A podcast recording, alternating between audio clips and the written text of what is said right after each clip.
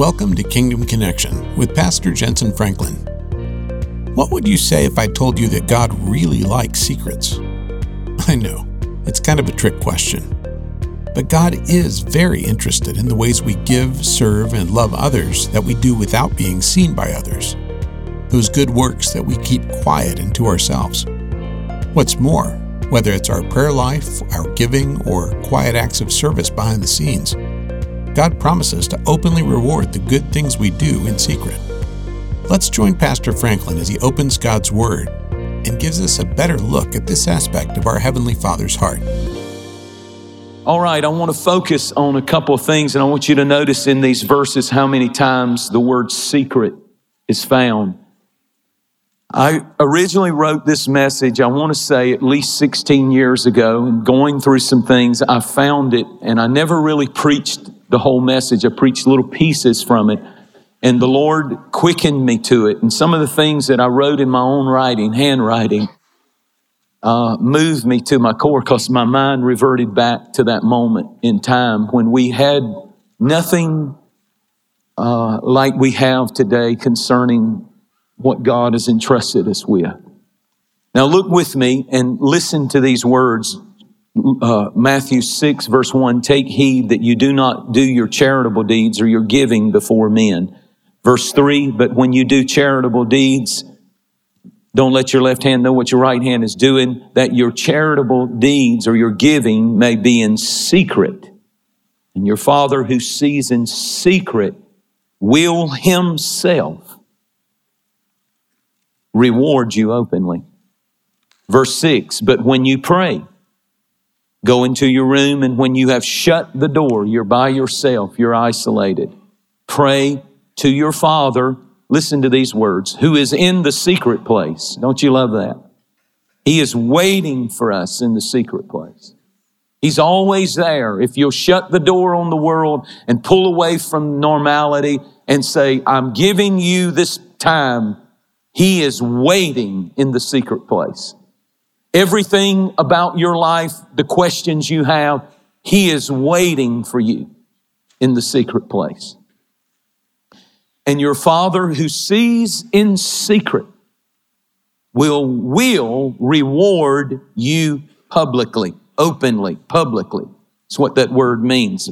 Verse 16.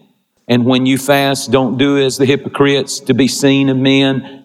Verse 17, but when you fast, anoint your head and wash your face and brush your teeth. No, and wash your face so that you do not appear to men to be fasting. Listen now. And your Father who is in the secret place, and your Father who sees in secret, He will reward you. No respecter of persons. You openly, publicly. I'm preaching today because that word secret is over and over and over. so obvious, God, this is a Bible principle. It will work for anyone who works it. I'm preaching today, God can't keep a secret. If He sees you do things in secret, it will not stay secret. He will reward you publicly. People will scratch their head and say, Why has that happened for them? Why, why does that? What is, why? Why? Somewhere God and you got alone in a secret place and you kept to um, your heart a vow that you made with God and He saw it. And He says, What you do in secret, I can't keep secret. I cannot keep a secret.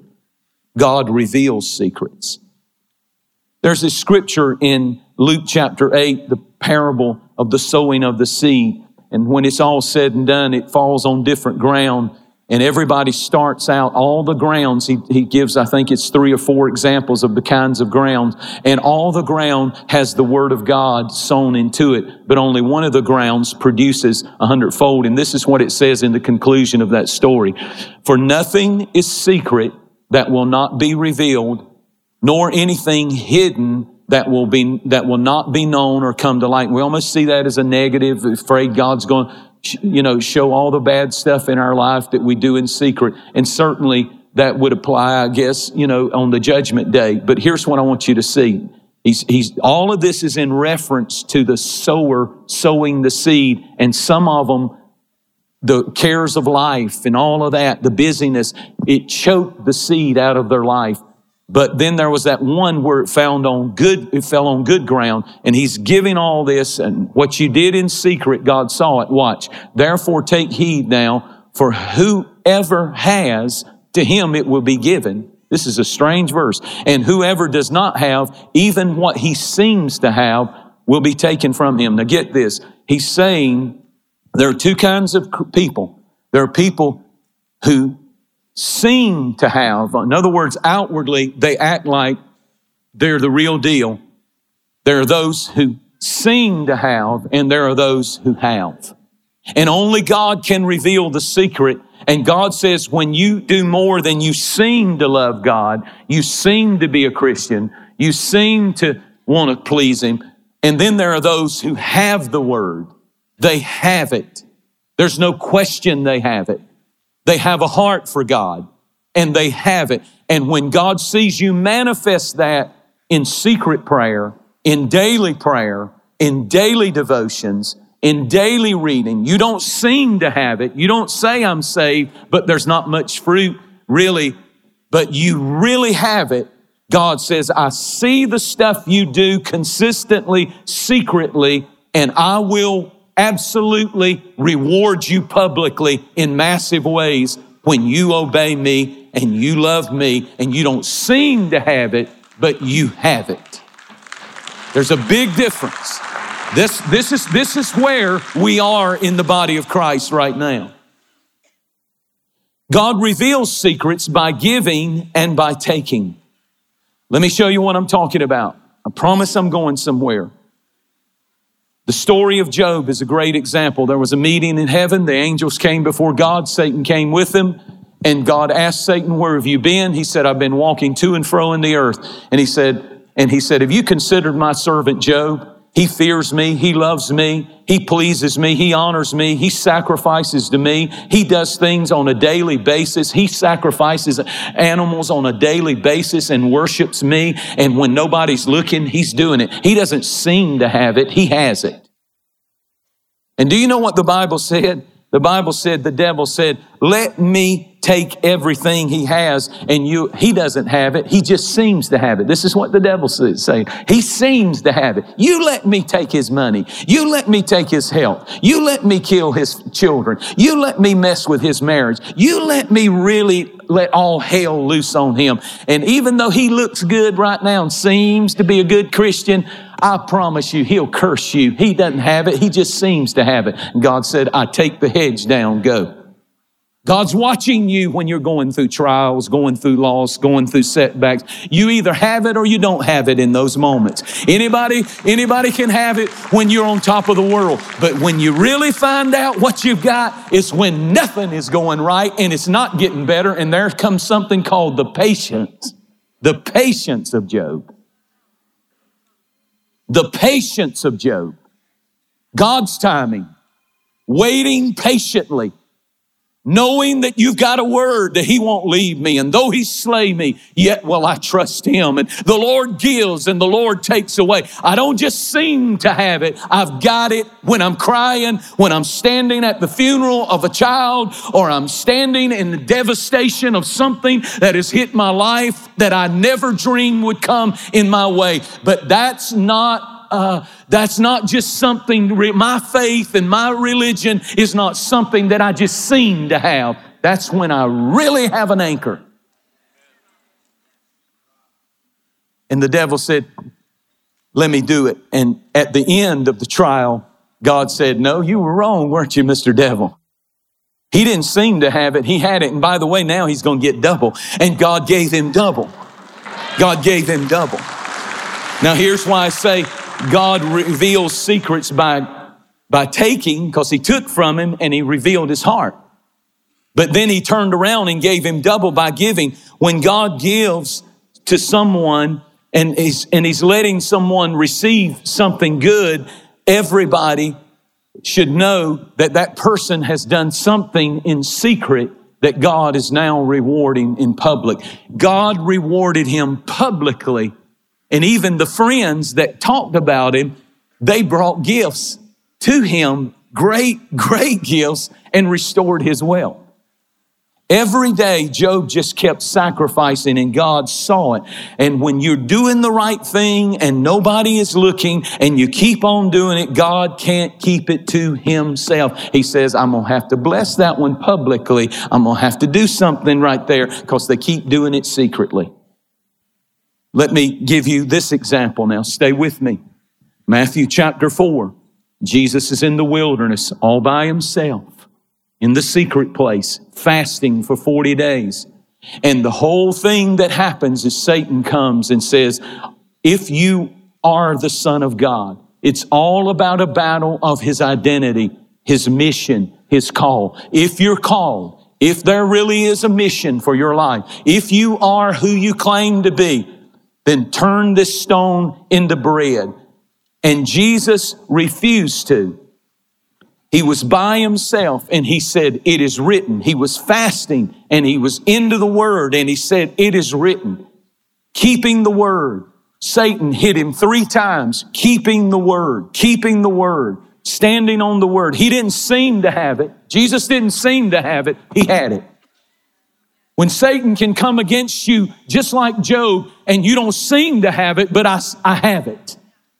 What can the devil do with you? when you go through and face him face to face and he had to leave for a season. He had to leave because Jesus kept saying, It is written. I, I don't just seem to have it, I have it.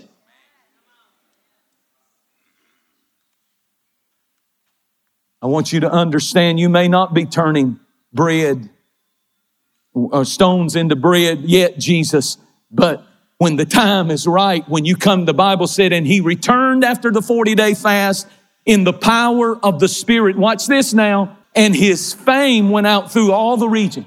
Wow. Whoa. He's in the desert by himself, fasting, praying, seeking God, humbling himself. And he comes straight from that. The verse before it said, and he returned in the power of the Spirit. And the very next verse says, and then his fame went out Jesus became famous. We're not trying to be famous, but my point, there's a real principle there. If you do something in secret, God can't keep a secret. And he, and he says, I'm gonna, I'm gonna shout it from the rooftop. I'm gonna give you a public victory because of your private consecration. Wow. That was God revealing secrets. He won the secret battle with the devil. If you can ever start winning the secret battles with the devil, it's a matter of time before God goes public with your victories. Jesus, every, listen to this now, this is so important. Every time you win a battle in secret, it is directly connected to a public victory that you're going to win in the future. Every time you win a private victory, it is in direct connection to a public victory that God will manifest. So when nobody's watching, God's watching. God rewards secrets. Now watch, watch. Remember what happened in the desert. Satan came to Jesus and said, if you are identity, identity. Now watch this. God rewards secrets so much so that throughout his ministry, people started attacking Jesus. They wanted to stone him. They want, because he claimed to be who he was, but he won the identity battle in secret. And even when he was hanging on the cross, a Pharisee walked up and wagging his finger said, you say you're the son of God? Come down off that cross. And if you come down off that cross, we'll believe you. Prove your identity. The reason he was able to stay on the cross and he won that battle was because he won it in private in the wilderness years before. And now when he's hanging on the cross, nothing can get him off of the cross. He doesn't have to prove his identity because he's fasted and prayed and won the secret battle that day in the desert. And now he's in his mission and his purpose to save the world. And any other man would have come down, but he had won that battle privately. And now watch, now watch the public. Now here's the best part of the story. And just when you think, well, it's just going to stay secret, the very next part of the Bible says, and there was a centurion who walked over and saw Jesus hanging on the cross and Jesus died and he starts screaming out in public, truly, this man is the son of God. Filled all that whole area up there. Everybody, the earth shaking. And when the earthquake was over, a man gets up and makes a public announcement. A centurion soldier to help crucify him. Surely. What's going on? Private victory, public victory.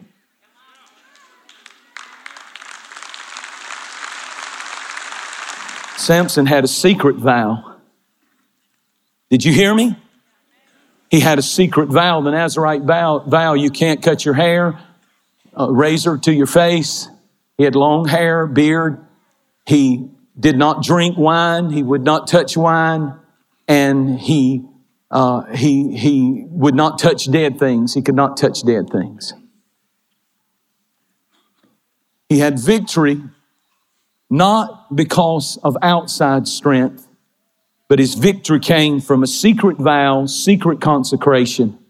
What you do with Delilah in secret will be revealed. Don't ever let a Delilah spirit take your consecration. Your consecration in secret is what wins the battles in public.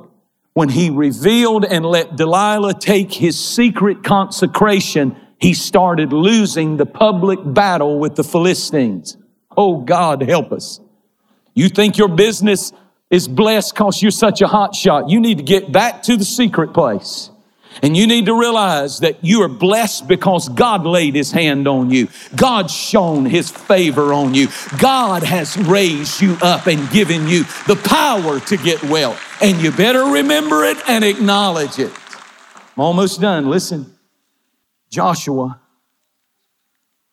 is about to take the city of Jericho and he needs a word from God. He's standing there and a man with a sword appears. He says, Who are you? He says, I'm the captain of the host of the Lord. And then he gives this amazing instruction take off your shoes. You're, you're standing on holy ground. And the Jewish symbol for giving up rights and giving up ownership and humbling oneself is to take your shoes off. This over and over and over in the Bible. I don't have time to give you all the references, the story of Ruth, etc. When you are giving right to, when you are giving ownership to, when you're humbling yourself, it was even in the Jewish culture today, take the shoe off. In that moment, when in the secret place, in private, all by himself, he took his shoe off as an act of humility and submission. Fasting is humbling yourself before God. When he did that, all of the people must, might have thought that the walls were falling at Jericho because of the shout of God's people or all the marching. But the truth is, all that was was a public manifestation of a private consecration of a man whom the Bible said in private took his shoes off, fell down on his face, and worshiped God. And then when he walked into the next day around those walls, the walls fell flat. Privately, God can't keep a secret. What you do in secret he will reward publicly. Now let me, let me close with this. How many of you, like me, were watching the second day of the new year NFL football game and suddenly something happens on the field in the first quarter. Uh, tackle is made, and the man who did the tackle for the Buffalo Bills. The Buffalo Bills were playing the Cincinnati Bengals. And number three, everybody say number three. His na- last name's Hamlin. He went into cardiac arrest. His heart stopped beating. He had to be resuscitated. He was given CPR. He died in front of the whole world on the field. All of a sudden on Twitter, on Facebook, on everything, everybody, the number one trending thing was pray for number three, Hamlin. All of a sudden, wait a minute, 80, let me get this out. 80,000 people. It's like God on the first part of a new year interrupted regular scheduled programming. And he said, There's a young man, 24 years old, dead on the field. At that moment, a question had to be asked. The commissioner of football, business people, coaches, professional athletes, they all had to make a decision. Are we going to play or are we going to pray? And boy, I love the fact I watched it. I watched the players get down on the field, and all of a sudden, woke culture had a heart attack all of a sudden now before there was a you know you know they fired a coach in high school for having prayer on the field but nobody's interrupting now. Nobody's having a fit now. Where in the world were the people the atheists? No atheists I, I almost wish that an atheist would have walked down there and said no no you can't pray. I'd like to have seen those big old football players what they would have done all of a sudden those football players had to make a choice play or pray. And at that moment, every one of those football players said, I don't care about my career. I don't care about my money. I don't care about my fame. I choose to pray. I choose to pray. And then the people in the stands prayed, and even godless people. All of a sudden, when they started praying, coaches, coaches who don't like each other, walked over and put their arms around each other and said, We need to like each other in this moment because we got a dead boy. This is bigger than a ball game. This is a dead son laying on the field. And the Lord spoke to me and said, Tell the people I interrupted normal schedules in the early part of the year to tell husbands, to tell dads, to tell moms, if you will pray, I can restart their heart. If you can pray, I can get the heart that's out of rhythm with God in your young person and I can restart their heart. What are the lessons that we can avoid? Yeah, a, a great quote um, mentors are shortcuts to success. Mentorship is learning through the pain of another person. There are two ways that people learn through mentors or mistakes. And I'd rather learn through um, somebody who made the mistake and I can learn through their pain than me make the mistake and go through that hell. Mentoring Moments with Jentezen Franklin and Marcus Mecum, now available wherever you get your podcasts. Kingdom Connection is a soul winning ministry that is reaching the world through broadcasting, expanding into new church campuses, and global acts of compassion. By using the technology of today to fulfill the Great Commission, we are able to connect with countless people and reach hundreds of thousands of lives. Our broadcast connects with people like you all around the world with messages that speak to them. Our ministry exists to help build a connection for strengthening your faith and living out your God given purpose and our missions and relief work help connect you to desperate situations, showing the love of Christ through global acts of compassion. We feel the time is right and God is leading us to grow, and that only happens when you partner with us through Connection Partnership. With as little as a dollar a day, you'll be helping us reach further than we've ever been before. To become a part of this ministry and enjoy exclusive partner benefits, visit us online at jentezenfranklin.org. Hope starts with you. Together, we can do something incredible for the kingdom of God. Your support helps us preach the gospel to over 200 nations around the globe, produce inspirational resources, and continue support for outreach projects. All donations received through a campaign are subject to redirection at the discretion of the organization.